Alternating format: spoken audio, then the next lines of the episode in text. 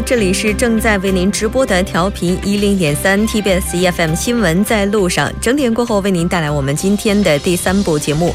在今天的第三部节目当中，将为您带来走进世界，为您介绍最新的国际时事动态。新闻放大镜板块将针对美联储加息对韩中经济的影响这一主题。和我们邀请到的 NH 投资证券的责任研究员朴仁金，以及韩国大企业属下研究机构首席研究员崔洛谢嘉宾一起来进行讨论。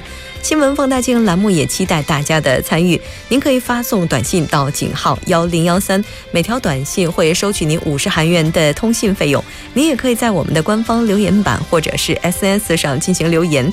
为您介绍一下我们节目的收听方式，您可以打开收音机调频一零点三，也可以登录我们的官方网站三 w 点 tbs 点 c o 点 kr，点击 EFM 进行收听，也可以在 YouTube 上搜索 TBS EFM 收听 Live Streaming。稍后是广告时间，广告过后马上回来。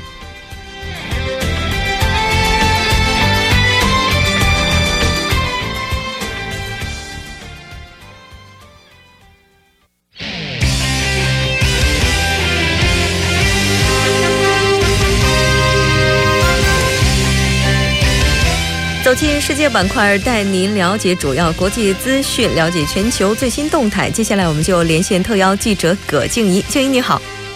你好，主持人。非常高兴能够跟静怡来了解今天国际方面的一些资讯。先来看一下今天的第一条是什么呢？啊，好的，我们今天的第一条消息呢是与特朗普的巴以政策有关呢。那么在巴以问题上呢，最近特朗普从竞选期间的挺以色列呢，逐渐转向不偏袒其中的任何一方。嗯。根据我们的了解，像定居点问题，应该也一直是阻碍巴以和平进程的核心问题之一了。呃，是的。那么特朗普在竞选期间呢，他是发表了许多坚挺以色列的言论，包括承认像耶路撒冷是以色列首都，并且呢还承诺当选后会立即把美国驻以色列使馆迁至到耶伊利呃耶路撒冷。那么特朗普当选以后呢，以色列的右翼势力认为美国的新政府它是不会限制这些定居点活动，所以呢是开始大肆扩建定居点。那么仅仅一月份呢，那个以色列的政府就先后是五次宣布定居点的建设计划。嗯，应该说它这个变化还是挺大的。我们来了解一下吧，它这个立场有哪些变化吧？好的，那么首先我们可以看到，白宫呢是非常罕见的批评了以色列政府近期的这个定居点扩建的行动。那么白宫的新闻发言人是说呢，虽然说美国他不认为以色列定居点是对中东和平的阻碍，但是呢也认为建设这个新的定居点呢，对这个。中东和平这个目标是没有任何好处的。那么特朗普本人呢，也是向以色列总理内塔尼亚尼亚胡传话说呢，希望两个人在会晤前呢，不要采取任何令其他令自己感到惊讶的这个单边行动。嗯，确实是，特别是在这个盘根错节的定居点问题上，美方的做法好像没有什么效果。是的，那么最近呢，特朗普的国际谈判事务特别代表呢也是到访了那这个巴以地区。那么这位代表呢，是前后两次和内塔尼亚胡举行会晤，重点呢是就约旦河西岸的定居点问题展开了讨论。这个总共的会谈时间是达到了八个多小时，但是两个人其实并没有达成共识。嗯，不知道分析人士是怎么样看待的呢？那么，分析人士是指出呢，其实特朗普已经意识到，一味的只是支持以色列，但是呢又不顾阿阿拉伯国家的利益呢，并不是有效解决这个问题的方式。尤其是在进入白宫之后呢，像特朗普其实就再也没有说过要把以以色列使馆搬迁到耶路撒冷之类的这种发言了。因为呢，埃及、约旦、沙特这些国家的领导人呢，他是与特朗普见面时都明确表示过反对美国搬迁使馆，并且还警告说会引发严重的后果。那么预计呢，这个事件会就不了了之了。嗯，确实是。因为之前像美国的情况的话，他也是通过了几次战争，慢慢的确保了自己在中东地区的地位，甚至包括把自己的影响范围，然后一直就把自己渗透到了这一区域哈。但是像特朗普他在上台之后呢，也是慢慢的在改变自己的一些政策，做出一些调整。我们也听到就有关的一些专家也提到说，在特朗普上台之后呢，然后就是比如说他如果想在自己的任期之内重新去发动战争，并且发动一场、两场以上的战争，这种情况是几乎上不可能会发生的。所以对他来讲的话，应该说是保持地区的稳定，是对自己利益最大化的一种选择。但是不知道特朗普他未来会在中东这样的一个局势问题上会有怎么样的一些改变。但是无论如何，都还是期待他能够本着和平的原则来发挥自己在地区的一些作用吧。当然，这是我们的一个期待。至于特朗普他是不是会按照我们想象的去出牌，这我们都还是不得而知的。那接下来我们再来看一下下一条消息。下一条消息是英国脱欧，脱欧谈判也是正式开始了。我们跟静怡继续来了解一下。嗯，好的。那么我们今天的第二条消息呢，就是像主持人所所说的，英国呢是在今今天正式启动了脱欧程序。嗯，那像英国脱欧谈判，它主要的战略是什么呢？英国脱欧呢，它的这个这个谈判呢，无疑。最主要的考虑呢是让本国自己的利益最大化。那么用英国首相特蕾莎梅的话来说呢，就是说英国要与欧盟达成一个新型的全面的自由贸易协议。嗯，今天在看韩国方面呢有一份报道的时候，还谈到了说英国启动脱欧要支付高昂的离婚费用。那特蕾莎梅在访问苏格兰的时候，也是谈到了说这个脱欧的事宜哈，不知道他表达了什么呢？特呃特蕾莎梅呢，他是说他们会借此机会打造一个更为全球化的英国，并且呢还会放眼欧洲之外的世界和各种新旧发展和各种新旧朋友和盟友的关系。那么从这番言论呢，其实我们也是不难看出，英国呢是在向联邦内的成员描述脱欧后呢他们的这个前景将是非常乐观的，从而呢来争取一些支持，并且呢推动在两年之内与欧盟达成最终的协议，顺利脱欧。嗯。那像当地的媒体，他们是怎么样去分析这次脱欧的呢？那么其实英国媒体的看法呢是要悲观的多。那么《卫报》呢，它在报道中就是援引了一些的学者的观点，说到两年内英国其实只能就未来贸易和执行细节达成一个简单的框架性协议，甚至有可能连这个基本的框架协议都没有办法达成。而且两年后呢，双方如何定位这个自己的关系也是一个难点。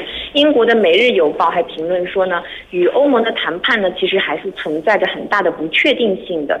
双方是友好分手还是不欢而散呢？其实目前谁都无法断言。嗯，也就是说，从目前的情况来看的话，就似乎是进展的还好，但也是困难重重。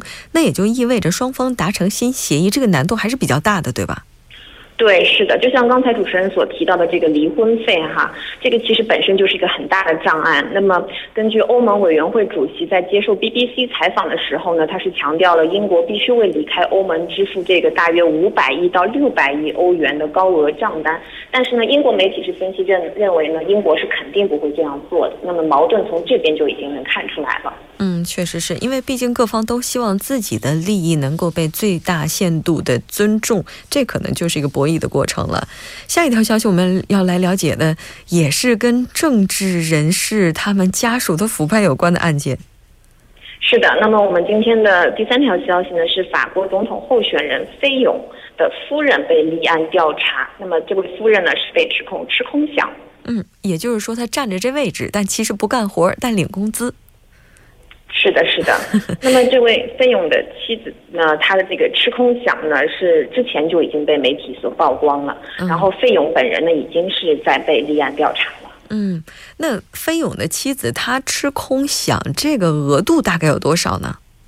啊，那么这个费勇本人呢，也是已经证实了他的妻子是从一九九八年到二零一三年，在大概十五年半的时间里面呢，每个月领取大概。三千六百七十欧元的这个工资，那么总计总计的这个税后工资是超过了六十八万欧元，折合人民币呢，大概已经是将近了五百万元。嗯。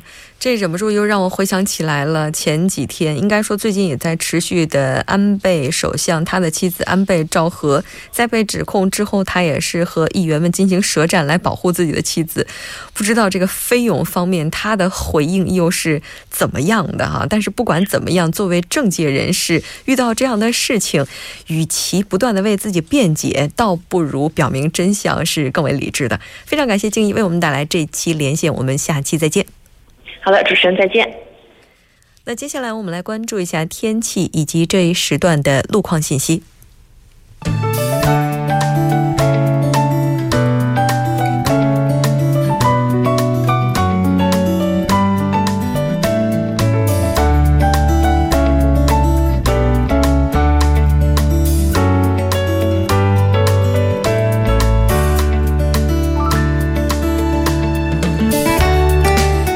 上好，这里是由影月为大家带来最新的首尔市交通及天气情况。那首先还是我们关注一下目前的交通事故，在奥林匹克大道河南方向永东大桥到青潭大桥有故障车辆停在第四第四车道，提醒您及时变道。在永东高速道路仁川方向岳川交叉口到西冲交叉口的四车道有这个交通事故，后车请小心驾驶，及时避让。内部循环高速成山方向红济到延禧交叉路的路段呢有故障车辆。还有刚才我们一小时前我们报道的奥林匹克大道金浦方向铜雀大桥到汉江大桥的路段停驶在五车道的这个故障车辆呢，现在已经处理完毕。那受其影响，后车行驶缓慢，队伍已经排到了东湖大桥。还有一个同样是在金浦方向的成山大桥到嘉阳大桥四车道的故障车辆现已处理完毕，交通恢复正常。接下来我们看一下高速情况，在内部循环高速公路成山交叉路、延禧交叉路、红记交叉路的路段，目前车多，以平均时速低于二十千米每小时的速度缓慢前行。而位于对面的成山方向路况相对较好，但是需要注意的是，红基门隧道呢目前还是比较拥堵。此外，在京釜高速道路新葛方向，汉南 IC 到赞源 IC 到盘浦 IC 目前车多；在西部干线道路金川 IC 方向，成山大桥到木洞桥、新亭桥到高尺桥的路段目前车多，以低于时速二十千米每小时的速度徐行。接下来我们看一下今明两天的天气情况：今天晚间至明天凌晨多云转晴，最低气温零上四度；明天白天晴转多云，最高气温十六度。以上就是音乐带来的这一时段的天气与交通信息。感谢您的收听，我们稍后再见。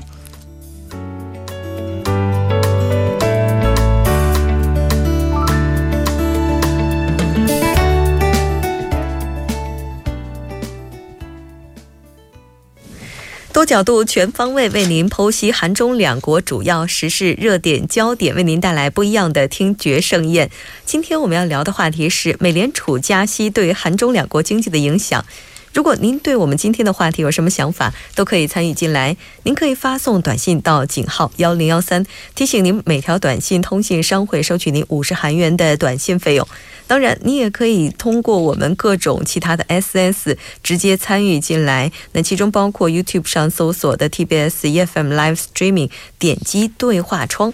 今天我们邀邀请到的嘉宾是来自 NH 投资证券的责任研究员朴仁金，另外呢是韩国一家大企业下属研究机构的首席研究员崔洛谢。首先还是请我们的两位嘉宾来跟听众朋友们打声招呼吧。两位好。大家好，主持人好。呃，这个人机的话，我们之前已经一起做过一期节目。今天我们的崔研究员是第一次做客我们的直播间。您好，你好。哦，很高兴能够跟您一起来了解跟今天话题相关的一些知识哈。那其实这个，然后您今天第一次来到我们的节目，然后跟我们的听众朋友们见面，先简单的做一下自我介绍吧。嗯，好的。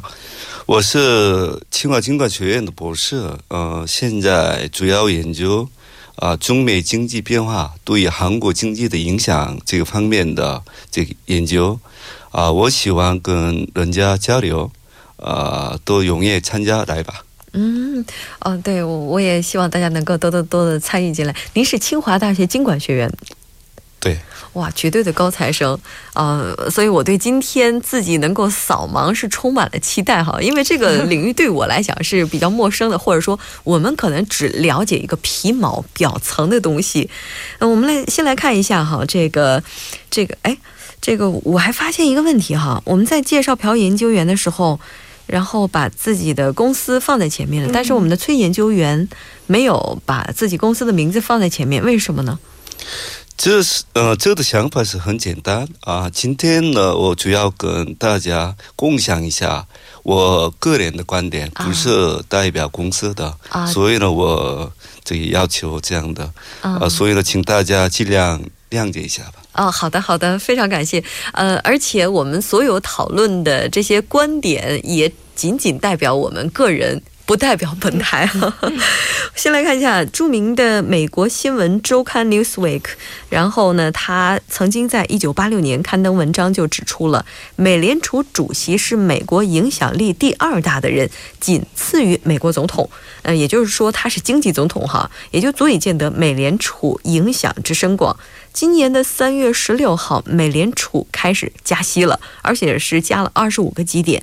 那联邦基准利率从百分之零点五到百分之零点七五，调升到了百分之零点七五到百分之一。那这是美国自二零零八年金融危机以来的第三次加息。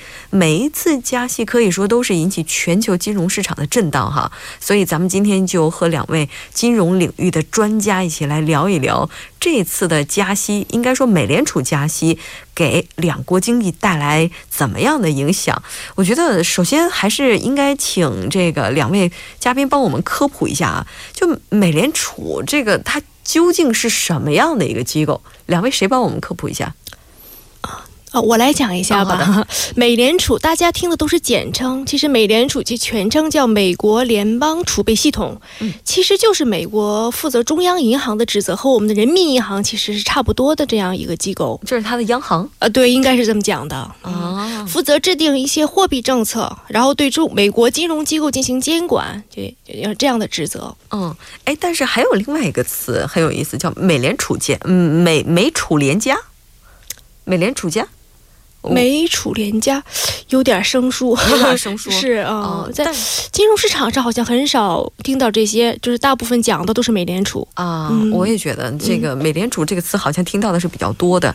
你像这个美联储哈，它每一次加息的时候，应该说刚才我们也提到了，会给金融市场带来一些震荡哈。你像这个加息的这个目的是以及什么，这个也都是我们需要去了解的。哎，等一下。我怎么觉得还有这个没有反应过来的感觉？美储联家这个词真的有吗？有，真的有。有，呃，就是这个更呃前面来说明的话是呃美联储是一个系统，嗯，系统里头一个两个部门，嗯，主要是第一个是美联呃美联储董事会啊，美联储董事会，我们说的那个耶伦是这个董事长，嗯。然后有另外的设机构的话是美联储公开市场呃委员会，哦，公开市场委员会。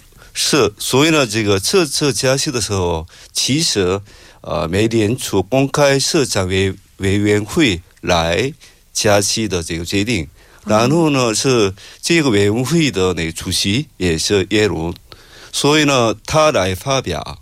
这个加息怎么怎么样？有这样的结果。啊，所以呢，我们一般几个部分，这个两个这个系统，嗯，所以呢，比如说这个这刚说的那刚才说的委员会是等于一种呃货币的委员会，嗯，这个中国也有，韩国也有，都是普遍的有些。这个机构哦，就是说，美联储下属是有两个机构的，一个是美联储董事会，一个是公开市场委员会。是决定加息是市场委员会决定加息，当然了。然后呢，再由董事会主席发表。是呃，这个委员会的这个董事长和这个是这个美联储董事会是一样的，一样的，就是耶伦，就是他哦。啊，这么看起来，我今天终于是被科普到了，原来它是有两个哈，我一直以为只有美联储这样的一个概念哈。那像加息的话，加息它的目的是什么呢？应该还是货币方面、金融方面的吧？首先应该看一下这美联储的使命是这样，在他们的法案里是这样规定的：，应该美国联邦储备系统理事会应该维持货币和信贷总量的长期增长与经济长期潜在增长一致，嗯，以有效促进充分就业、稳定物价和长期利率适度的目标。嗯，所以是对呃物价、长期利率。然后经济增长这样一个平衡的这样一个关系，嗯，所以这一次加息的主要原因，其实因为美国经济近期走势非常走强，嗯，二月份的时候呢，总体失业率是实际上降低了百分之四点七，嗯。嗯，然后呢，就一月的话，过去一年的通货膨胀率呢是上升到了百分之一点九，美联储呢这通货膨胀率的目标定为了百分之二，所以基本上经济很走强，它是加息的目的是为了防止经济过度。膨胀过热，所以是要这样的目的。哎，这么看起来，美联储加息也就意味着特朗普上台之后做的还是不错的啊，我能这么理解吗？呃，仅代表个人观点，不代表本台。经济呢，反正是在走好的。这个应该不是他个人的原因，应该是各方面综合因素带来的影响了。那这也是近十年来的第三轮加息了。我们知道，之前美国一直实行的是量化宽松，就不断的就是降低利率哈，一轮一轮的降，加息真的特别少见。那听说今年还将进行第二次，甚至是更多的加息。哎，那美国进入新一轮加息的周期，对全球经济来讲，这有什么样的意义呢？呃，首先分析一下这个对呃这次的加息，呃，美联储的那个说明。嗯，他们这个说今后逐渐的方式来加息。嗯，啊，原则为三三三，啊，就是今后三年三年每一年三次加息，然后三年后的一九年就加息的水平接近百分之三。啊，所以呢，这个。啊，对全球这个影响方面的话，在原则上，啊，正面的、负面的影响都有。嗯。啊，只是美国的啊，每个国家的处境来决定这个影响方面。首先说那个正面的影响的话，是美国加息后，啊，美国经济走得好。嗯。啊，所以呢，美国人的购买力也增加嘛。嗯。所以呢，对美国的这个出口增加。啊，相反来说的话，这个美国加息后，这个全球的流动性都向美国回去。那么这样的话，是一些外汇储备不够充分的国家啊，都面对啊美金的这个流出的有些压力增加。啊，三三原则，未来的三年内每年加三轮，一共是九轮。差不多。啊，是，就是三三三呢，呃，相后的三年，嗯，呃，每年加加息三次，就是九轮嘛，然后三年后。这个一九年，嗯啊，这个加息的水平接近百分之三。哦，哎，这样的话，就之前哈纷纷外流的那些美元可能就会回流，回流之后的话，就像刚才这个崔研究员所说的那样，就是很多海外的一些其他美元储备不够的国家，它可能就会面临美元严重短缺的问题。哎，这么看起来，对于这些。国家来讲，特别是一些新兴国家来讲，还是挺危险的一件事儿的。嗯，哎，那对中国的影响应该也是非常大吧？因为据我所知，哈，海外的这些美元储备当中，中国是排第一吧？哦，中国的外汇储备应该是比较高的，所以其实是危险上没有其他新兴国家那么高。呃，总体上来看呢，一般美元啊，这个美联储加息以后。呃，美元会走强，嗯，然后呢，利空黄金的价格，这样的话，人民币的话就会走贬，走贬值的趋势。这样的话，其实从一种角度上来来讲的话，就是有一部分热钱会从中国资本市场逃出来，嗯，这样的话就是对中国不利的方面啊，就有可能会给中国的金融啊、股票啊这些投资市场上带来对的对的。哦，那对韩国的影响应该也是类似的吧？是原则上，这个美国加息的话，是韩国也是这个会加息。这个外啊外金的这个流出的这个压力比较大。嗯。可是这个目前我们都只看到，现在韩国的这个这个韩币，嗯，呃，这个升值了。哦，对，完全相反了嘛。哦，对，涨了一点儿。是，所以呢，现在我我的这个观点的话是，就是呃，目前美国的那个加息啊，呢对这个投资那个出口方面呢，现在正面影响比较多。嗯。呃，为什么呢？现在这个美国的经济好嘛，嗯，所以呢，就韩国。这个对出口方面的有些这个好处，嗯，所以呢，今年这个两个月累计的这个韩国出口增加百分之十五左右，哦，还是挺好的。是是是，啊，但是呢，这个对消费方面的影响是比较负面的啊，负面的。呃，为什么呢？现在这个贷款的利息呃上升的速度。也比较快，嗯，啊，已经超过百分之五左右，啊，更何况呢，是一个很多专家都担心，这个美国下次加息后，这个美国的这个加息跟这个韩国的现在的这个加息，啊，都同等的百分之一点五二五左右，嗯，所以呢，如果到这个时候。这个韩国经济的现在最那个脆弱的地方就是个人的负债。嗯啊，现在这个个人的负债的话是这个主要是房地产的贷款。嗯啊比较多啊，现在这个这样的个人的贷贷款的话是占国内生产总值的百分之九十。呃，大概总量的话啊一千三百万亿韩币左右。哦。韩国的家庭负债已经这么高了，是是是，所以呢，现在很多人担心，这个现在韩国的这个国内生产总值当中的这个人消费的比重是百分之四十九，嗯，所以呢，现在个人的消费恶化的话，这个以后呢。比较研究，对，也就是说，从整个经济上来看的话，也许能够促进韩国的出口，但是对于家庭负债来讲，也许这就是一个噩耗了。那稍后在第四部节目当中，我们继续和 NH 投资证券的朴仁金以及我们今天的崔研究员来讨论美联系加出。稍后回来。